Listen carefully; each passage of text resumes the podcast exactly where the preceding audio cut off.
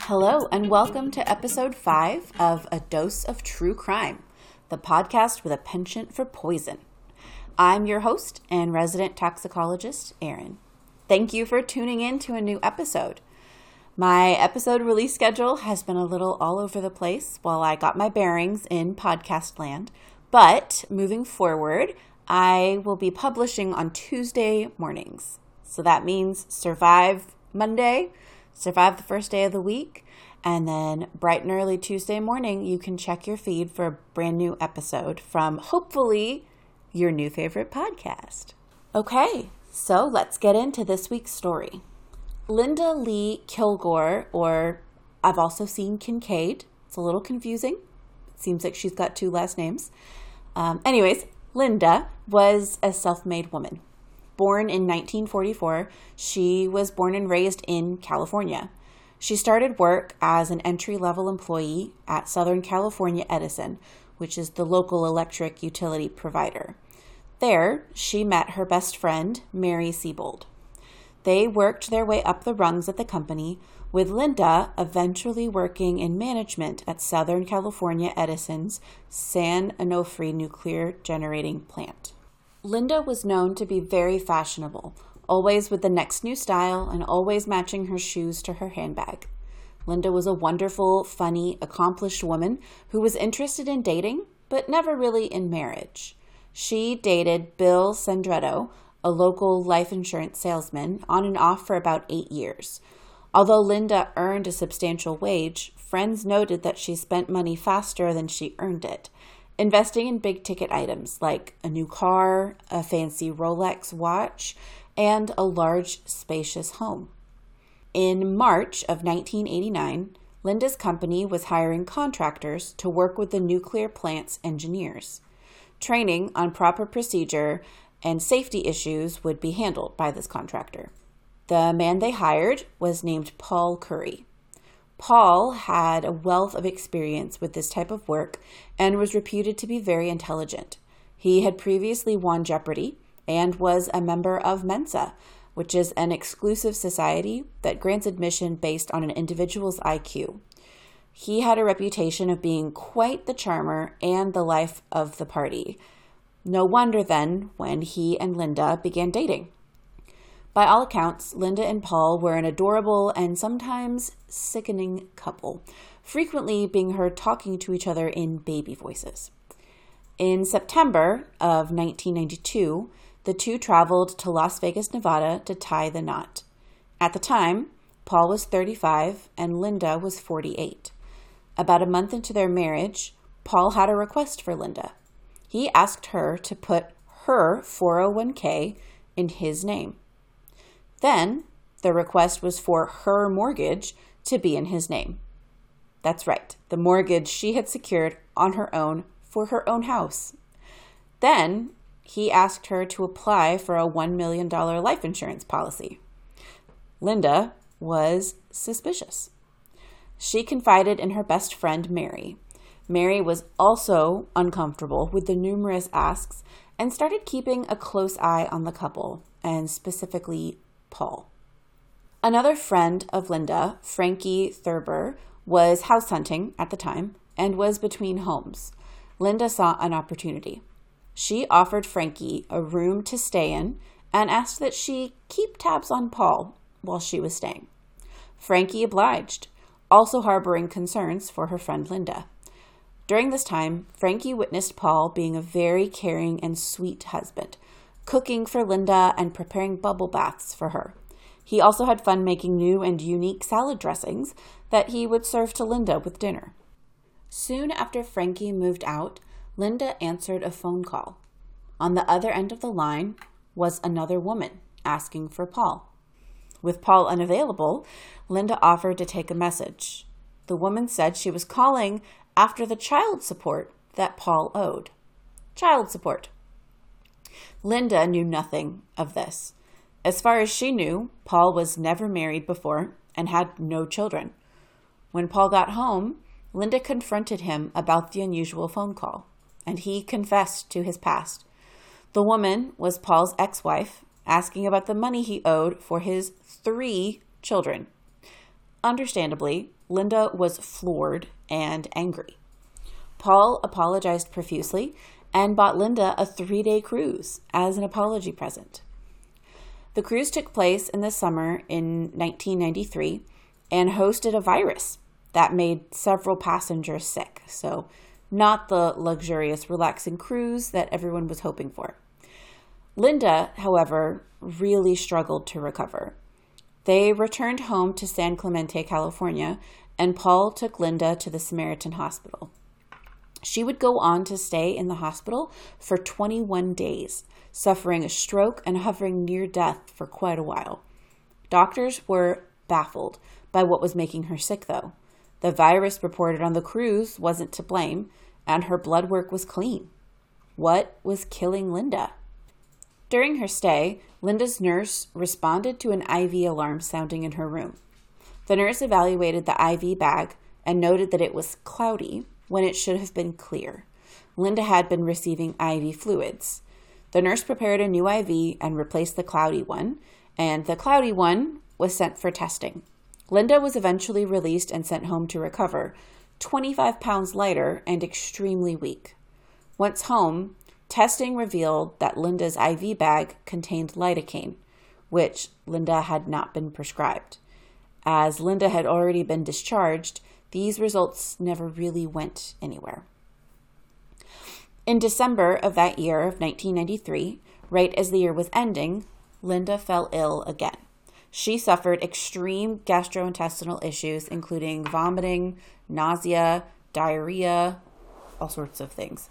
This time, Paul took her to Mission Viejo Hospital, where she was admitted again. Linda was hooked up to IV fluids to help her recover from whatever was plaguing her. This was just another red flag in a long list of red flags to Linda and to all of her friends. Together, she and Paul made about 140K annually. Uh, in 2023 dollars, that would be about $300,000. In the last year, Linda had begun noticing that her accounts were less and less, and she couldn't really see a valid reason why. Paul had continued to request things to be put in his name and asked for additional life insurance policies, which Linda was not agreeing to. Linda had confided in her friend, Mary, all about her concerns. Mary expressed worry and wanted to know why Linda was staying with Paul. Linda had told her that the marriage with Paul was passionless, it was more like friends and roommates. There was no physical marital relationship. Linda assumed that he just wasn't interested in her like that since she was 13 years older than him.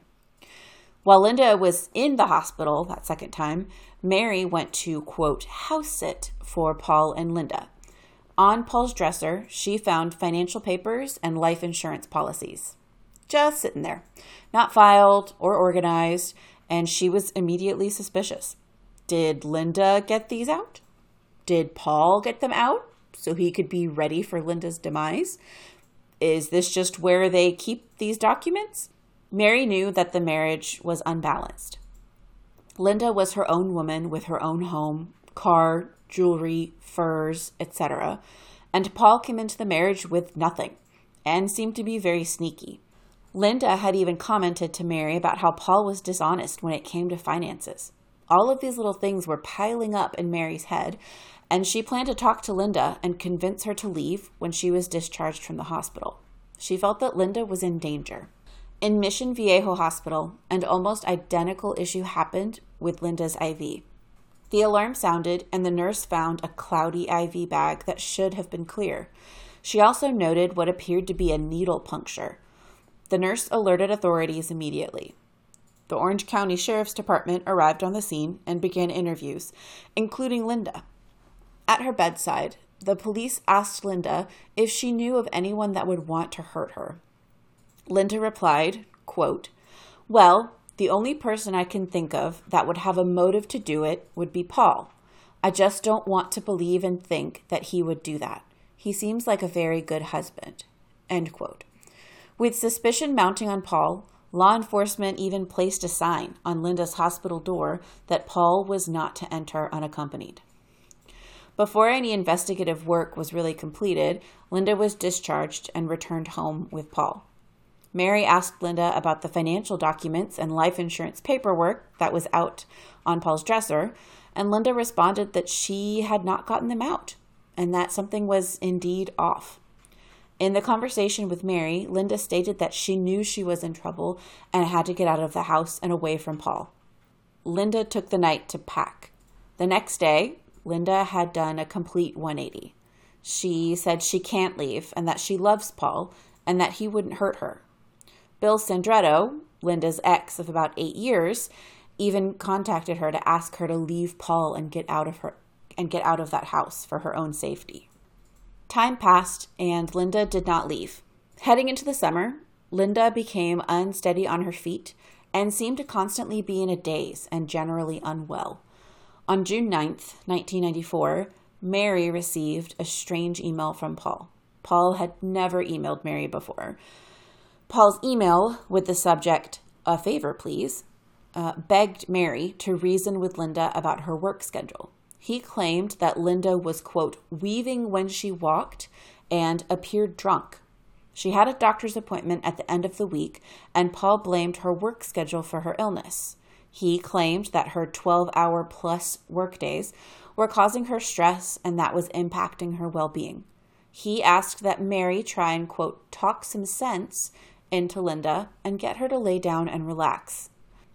Later that night, after an evening home alone together, Paul and Linda went to bed. Paul woke up to Linda not breathing. Claiming a family pet woke him up, he rolled over and noted that Linda was still and pulseless. He called emergency services and attempted CPR to no avail. She was rushed to Samaritan Hospital and pronounced dead on arrival. Paul was a grieving husband, with neighbors consoling him in the aftermath of Linda's death. An autopsy was performed, and toxicology reports indicated three compounds in her system zolpidem, cadmium, and nicotine.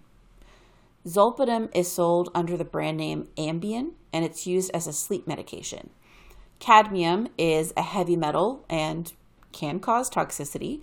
And then nicotine is the addictive compound in tobacco um, and like cigarettes. Linda had extremely high levels of nicotine in her body, like 50 to 100 times more nicotine than the toxic threshold. Linda's death was declared a homicide with that information, and yet Paul was never really arrested.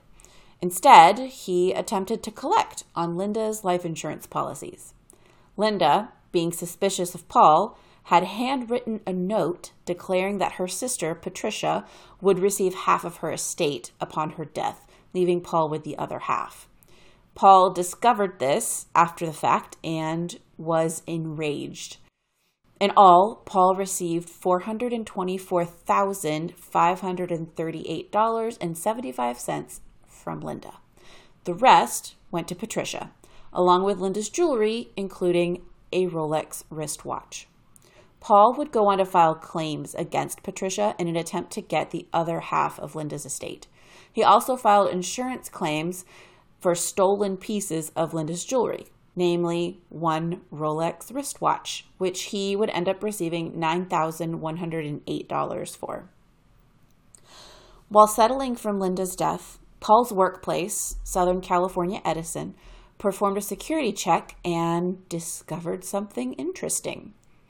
Paul Curry, the contractor that they hired to train the nuclear engineers on safety, did not actually have the college degree listed on his resume.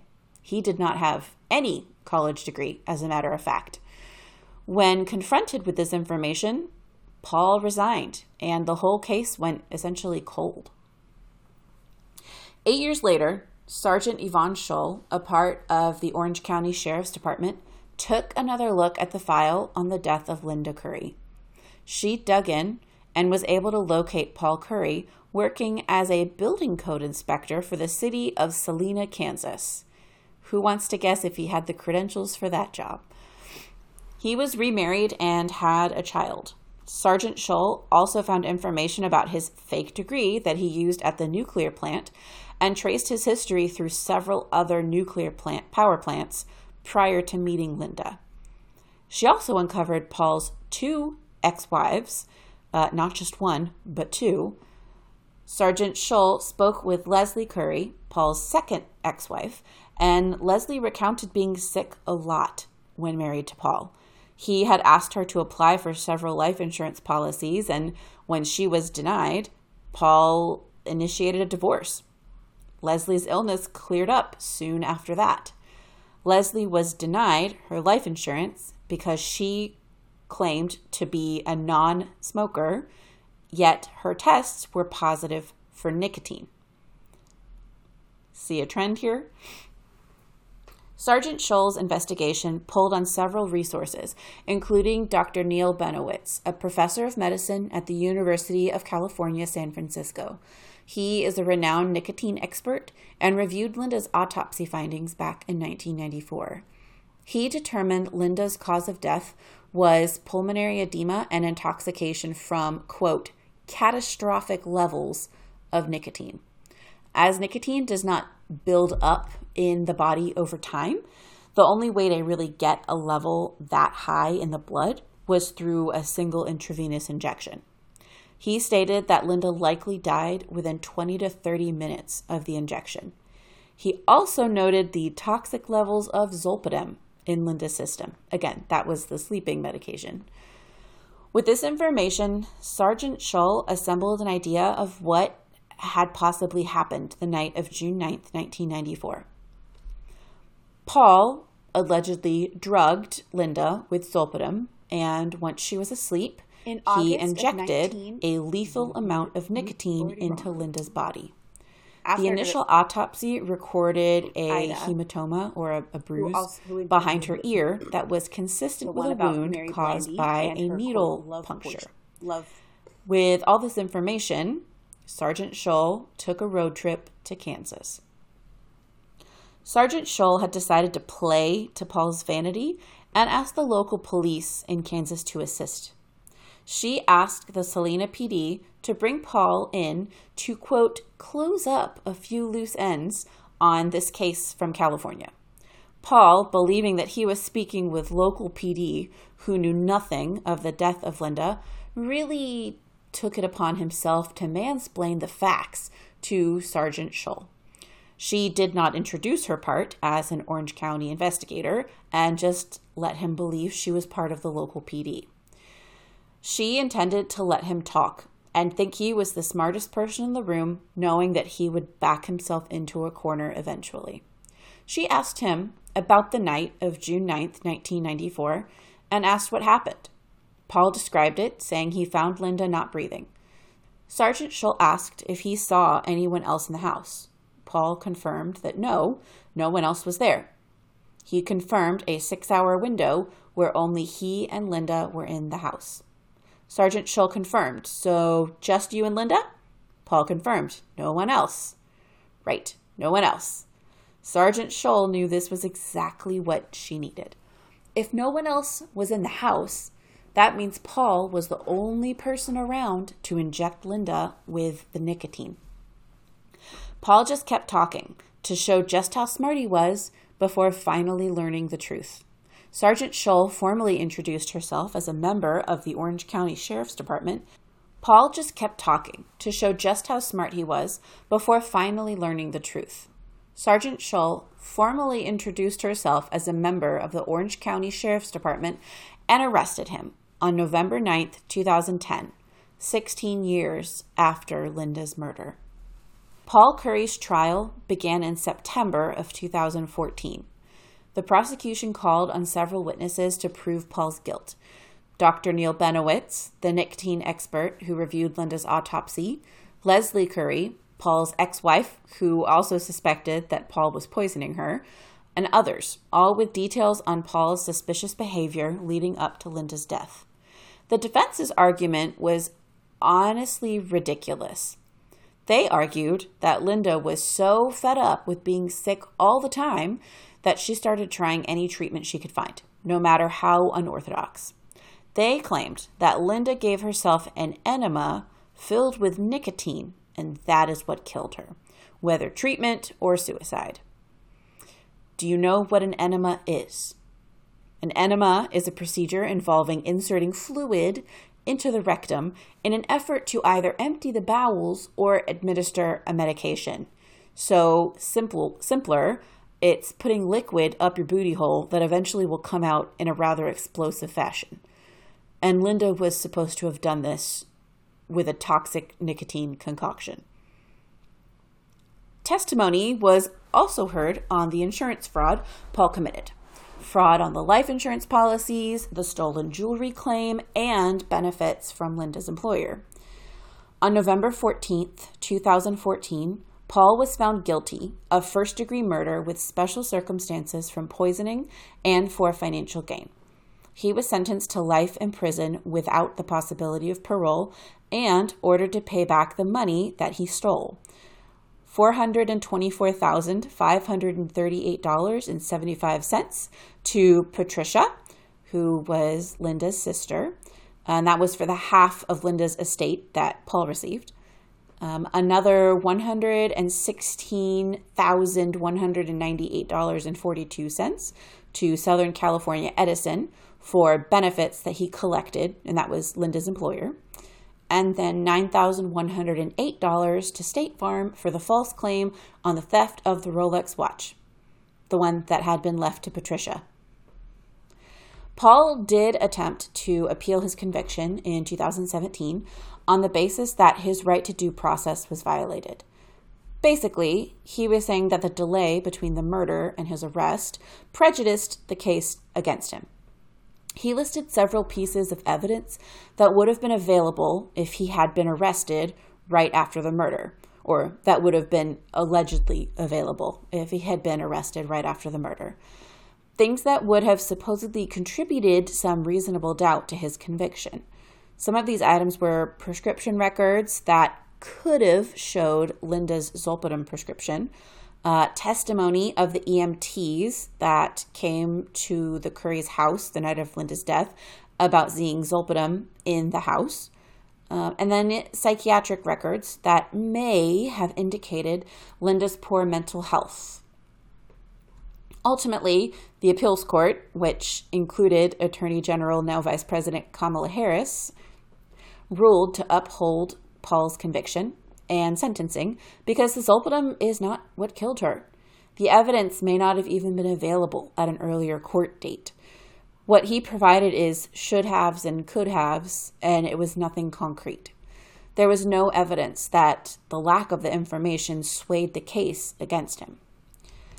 As of today, Paul is serving his life sentence in Valley State Prison in California, and there he will stay for the rest of his life. So now let's jump into the science part. So, obviously, here the cause of death was nicotine. Um, there were some other contributing factors, but nicotine was the big one. Um, so, nicotine is found in tobacco. It can be ingested orally, so like, you know, introduced to your body so you can swallow it. Uh, it can be inhaled or it can be absorbed through the skin, so like dermal contact. Uh, if you think back to episode three, where Rochelle Lindor was poisoned with a pesticide. Um, symptoms of nicotine poisoning are very similar to that, where you have excessive salivation, vomiting, diarrhea, abdominal pain, sweating. Like, remember, all of your body secretions are just like turned up. Um, so, a toxic dose of nicotine, like what Linda was given, would quickly cause central nervous system depression, bradycardia, which is like a, a slowing of your heart, muscle weakness, and then eventually respiratory failure, where it's like your inability to breathe. Nicotine impacts specific receptors in the body's nervous system. So remember acetylcholine from episode three. That was the neurotransmitter that kind of continues a message from the brain down to the muscles. We're right back here again. Um, so, nicotine is a nicotinic acetylcholine receptor agonist. So, simpler, nicotine can turn on a receptor and then send the message acetylcholine was supposed to be sending. The receptor is kind of like a catcher. The neuron sends out a message and basically throws out acetylcholine, and the nicotinic acetylcholine receptor catches it.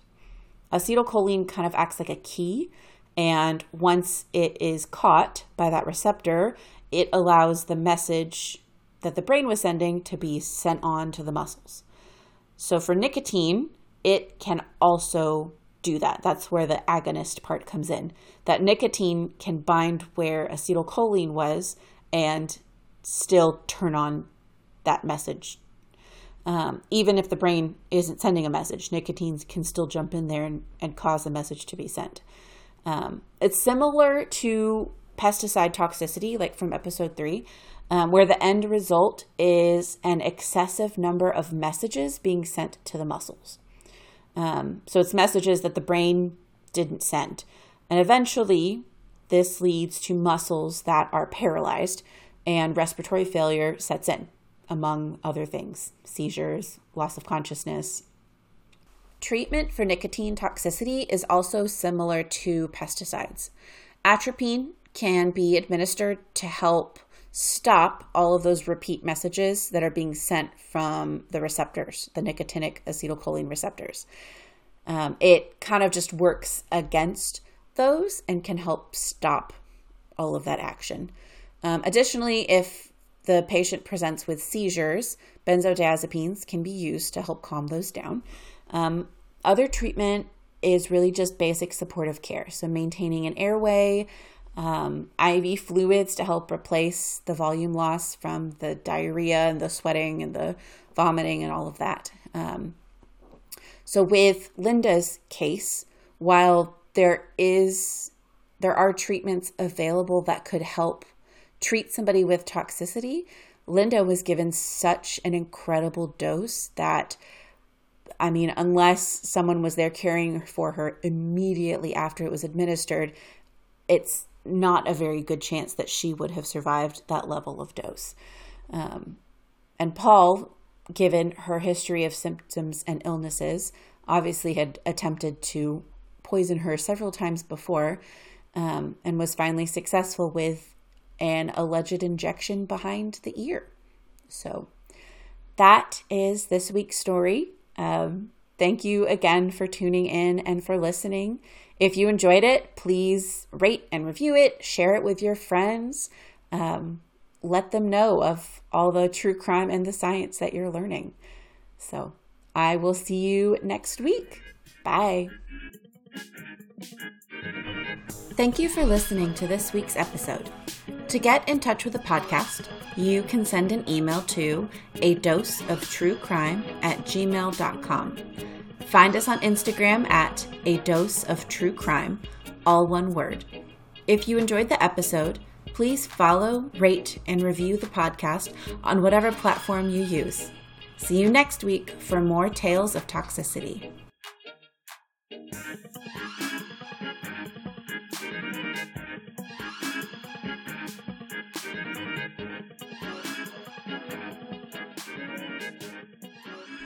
During her stay, the okay.